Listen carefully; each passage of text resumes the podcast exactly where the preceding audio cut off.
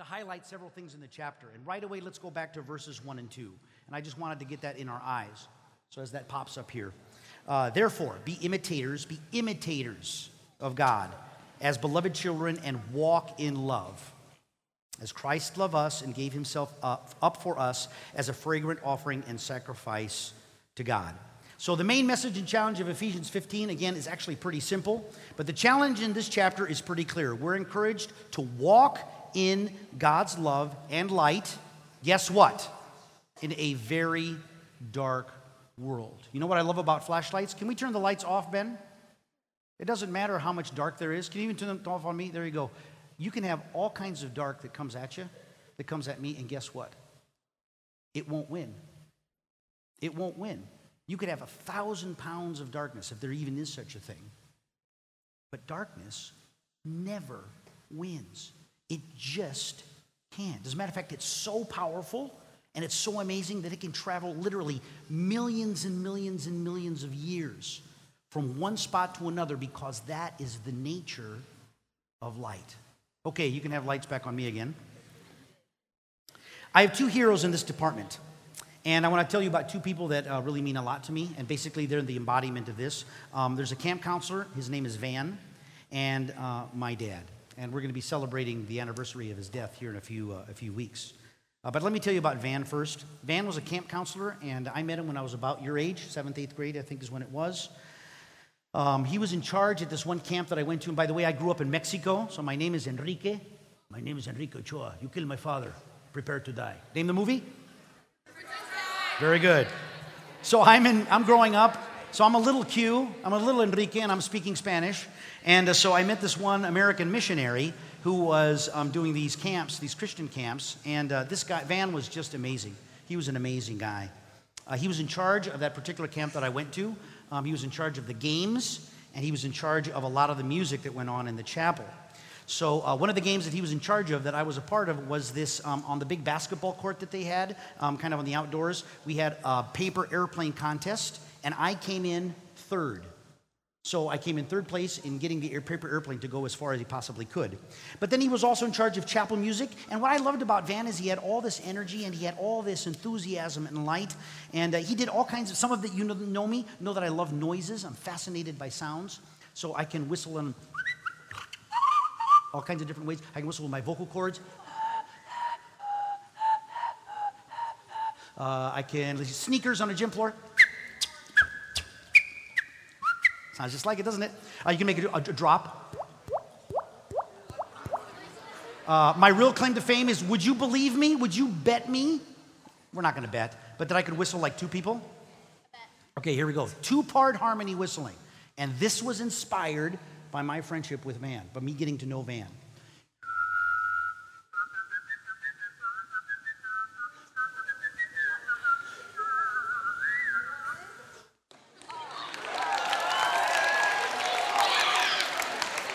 Does anybody want a Werther's? Do you want a Werther's? Okay, so Van in chapel, I gave her a Werther's. I got, anybody want a cough drop? There's another one. Okay, all right. Oh, chill out. Jeez. Uh, you, oh, you need the wrapper? Uh, when I'm done, you can have it. So this is what Van would do in chapel. He would take the paper and he'd he'd do hymns with it. He'd do like Jesus Loves Me or Amazing Grace. Let's see if that is a little too thick. Wrong kind of paper. I think the London one is better, but you get the idea, right? Okay. And then this was awesome. Check out this sound. This is how you get kicked out of seventh grade history. Let's try it again. Ready, Maddie? Here it comes. Ready? Ready? There you go. So uh, Van took a saw and he would sit on a chair, a saw, and he would use the other side, you know, not the sharp end, and he'd take like one of those cello bows and he'd put the, the, the saw in between his knees and he'd bend it and go, wah, wah, wah, wah, wah, wah, wah. It was just, I mean, Van was just, he was just incredible. And he loved Jesus. It was so obvious. So let me tell you what happened to Van. Van was a missionary and he was going to, um, a lot of people, when they go to Mexico on vacation, where do they go? Cancun. Well, back, go back 30, 40 years. When people went on vacation in Mexico, they went to a place called Acapulco. Anybody ever heard of Acapulco? So let me tell you about Acapulco. Acapulco is in the state of Guerrero, and Guerrero is a very, very poor state. They put all of their money, or at least they did in the day, into the tourism industry, and so the rest of the state was literally dirt poor. Dirt poor. If you lived in Guerrero, you probably weren't doing very well. So, my friend Van was driving through the mountains and he was heading to Acapulco. So, this was on a Sunday evening, and Sunday evening is the day of the week where the farmer, the peasant farmers, come back from the fields and they drink. And they get absolutely hammered. And then they walk home. So Van was driving on this highway, and around a corner comes a truck, and the lights blind him as he's driving. And Van isn't able to see that there's about 15, 20 peasant farmers driving by to the side of the road. And Van, without meaning to, it was a total accident, he plows into them and accidentally killed seven or eight. The farmers had machetes and they were drunk. So they came after him with the machetes, and all Van could do was to put his arms up before his face so that they wouldn't, and they're slashing away. And thank the Lord, somebody came to stop these angry, and they had every reason to be mad because seven, eight of their friends were killed. So he's all cut up and hacked up, and some guy, I think eventually the police came quickly. They take him to the hospital, but directly from the hospital, they throw him in jail. In, here in the States, for the most part, you're innocent until proven guilty. In Mexico, it's exactly the opposite. You're automatically guilty. So there was no trial, there was nothing. Van, he was like what, 28, 30 years old, automatically gets thrown in this pit of a jail. Remember, Guerrero is very poor. So, however worse, however bad a jail situation is in this country, it's 10 times worse in Mexico, and that's where Van was. So, my dad comes home and says, Hey, and he tells me the story of what happened to Van. And I was just like amazed. That's like, oh, how uncool is that? So, he said, Why didn't you write to Van? And I said, Dad, why do, why, why he's not going to remember who I am. I mean, I remember him, but there were like literally a couple hundred of us at the camp. He's not going to remember who I am. So I wrote him a letter anyway, and about six or seven weeks later, I got a letter back from Van. It had been opened because the police, I mean, the guards had to open it because they didn't want any funky stuff going on. They, I'm sure they read the letter.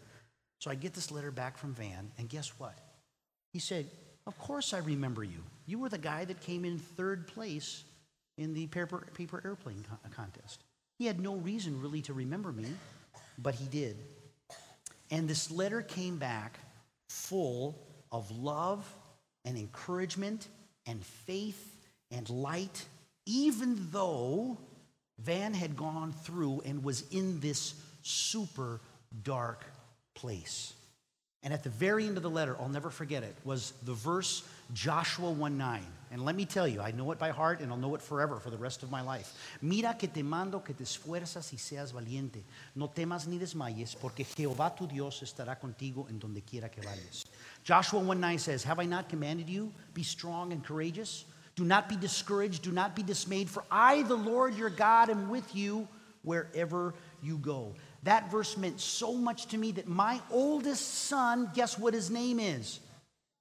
Joshua. Van walked in God's love and he showed the light of Christ to me.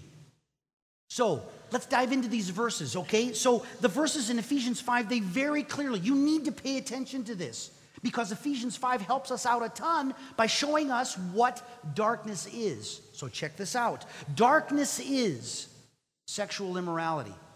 It's really not about gay or straight or transgender or fluid or whatever it is. It's about not honoring God with your sexuality.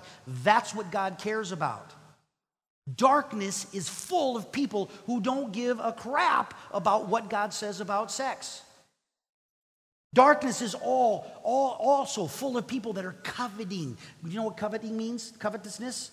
I covet means I want what you have, and I want it so bad that I'll do anything to get it.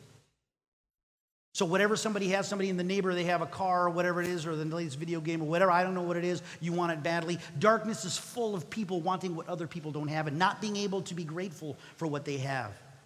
Darkness is full of filthy and foolish talk. Your words matter. Darkness is full of crude, it's in there. You have it on your lap. Darkness is full of crude joking. Unfortunately, my friends were full of these kind of crude jokes.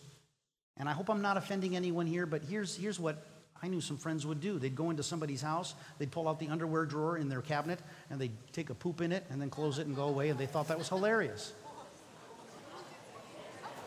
Yeah, I figured. Idols. Um, some of you have idols right with you, which is your cell phone or um, other material possessions. How about words that are empty that don't mean anything?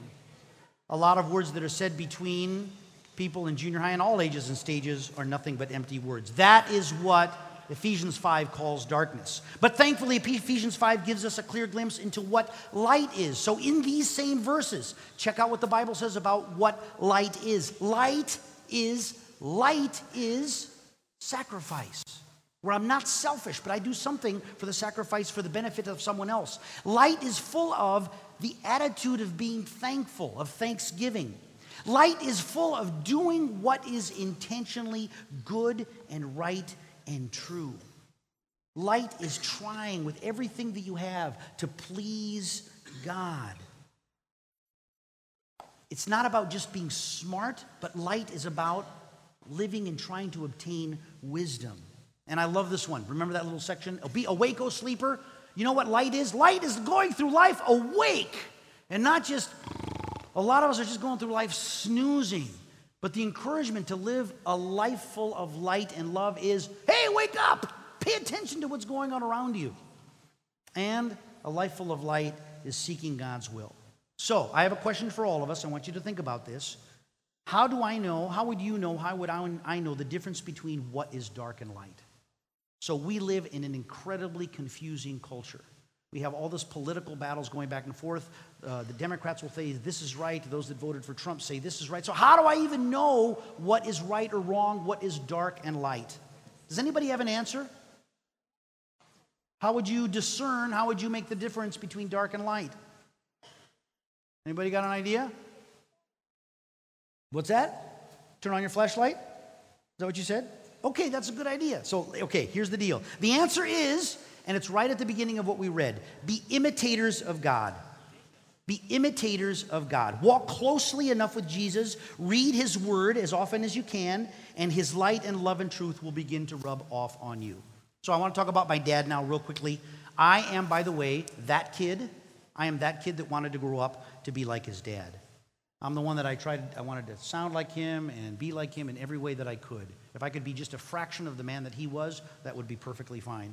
So, uh, one of the things you need to know is because I hung out and I paid such close attention to my dad, people thought that we sounded alike, especially in Spanish. So, I'm actually kind of proud of this one. One day I tricked his secretary. I called, he worked at a school. And so I picked up the phone and I talked to his secretary, Alejandra, and I ordered lunch. And Alejandra went across the street to get lunch that she thought my dad was ordering because she thought I was him. so I walk into, into the office and I go to the desk and I grab the lunch bag. And Alejandra says, What are you doing? That's not yours, that's your dad's.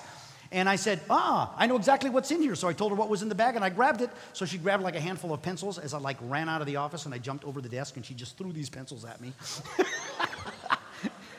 she was a great gal. We, talked, we laughed about it for years, but she actually thought that I was my dad. I was close enough to him that I sounded enough like him on the phone that she actually thought that I was him. I'll take it. I wanted to imitate dad. I wanted to be like him in almost everything, and guess what? I still do. And thankfully, my dad was an imitator of Jesus. My dad walked in God's love and he walked in his light. And I learned about Jesus so much because my dad loved Jesus. So, this is one of my favorite photos of dad. On March 30th, which is also Aaron's birthday, is the anniversary. It's the fifth anniversary of my dad. So this is one of my favorite pictures because this, this is all you need to know about my dad kind of short Mexican guy with salt and pepper hair. He was always working with light. So here he is fixing the light that's in front of our house. Huh. It's a good pick. So again, I really, friends, young friends, not so young friends, um, let's just boil it down. Let's boil down Ephesians 5 to what I hope you'll take away with you, and it's this there is darkness, and it's scary. And darkness ends up in death. And it's not the kind of death where all of a sudden you fall asleep and you get buried and nothing happens. The Bible says that's not death. Death is suffering and pain and anguish and sorrow and darkness that lasts forever, all of eternity. But on the flip side, Ephesians says that there is light. And where there is light, there is life. And according to the Bible, life is an eternity in relationship with a loving and caring and wonderful and grace filled God. Verse 8 For at one time you were darkness, but now you are light, not just by yourself, but light in the Lord. So, walk as children of light. So, remember what I said at the beginning? God never stops pursuing you and me to walk with Him in a relationship that is full of love and light. So, to end, my encouragement is uh, Holmes Junior High, right? Pete, right? Uh, do we have anybody from out of town? All right, love it. Um, walk as children of light. Uh, anybody going to UNI currently? Walk as children of light. Walk in God's love. Walk with Jesus. And some of you are ready to hear this. Walk in such a way where you're encouraging people to walk away from the dark and into the light. Let me say that again. Some of you need to hear this challenge and you're ready to hear it. Walk in such a way that you are encouraging others away from darkness and into the light. I want to sing you a song. We'll get another microphone. Tim reminded me that, uh, Tim, when were you on Caravan? Is Tim Walston here? When was the caravan that you gave your life to the Lord? 21 years ago. We got sound here?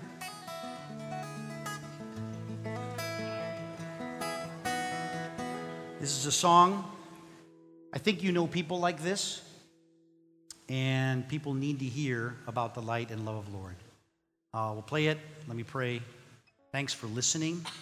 Ephesians 5 says, Walk in God's love and light and share it with others.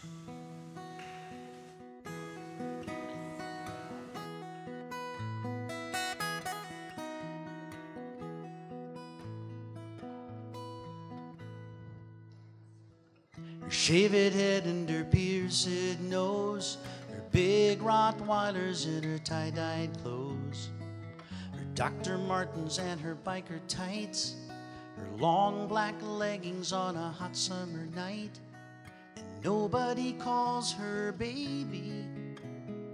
Nobody says I love you so. Nobody calls her baby, so I guess she'll never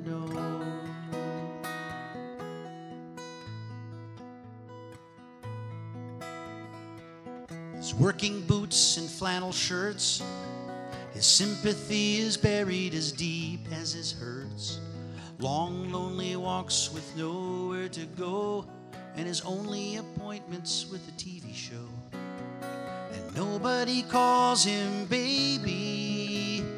Nobody says, I love you so. Nobody calls him baby, so I guess he'll never know.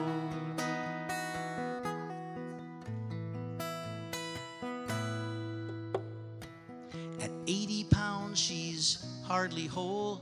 She's losing her body to gain some control. Hours alone in some tanning salon. And she's trying a smaller and smaller size on. Nobody calls her baby. And nobody says, I love you so.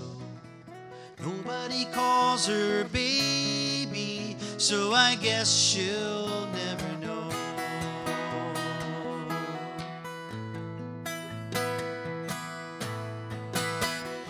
pinstripe suit, his wingtip shoes, his laptop computer, and his Wall Street news. He makes the plane, he wins his case, but he hides his pain behind a poker face. And nobody calls him baby, nobody says, I love you so. Nobody calls him baby so I guess he'll never know.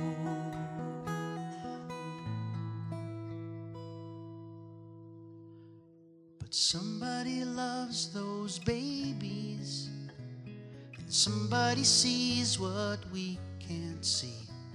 If somebody told them maybe those babies could be free.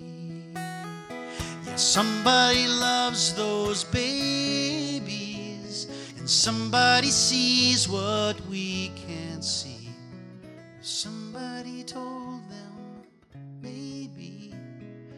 babies could be free, those babies would be free.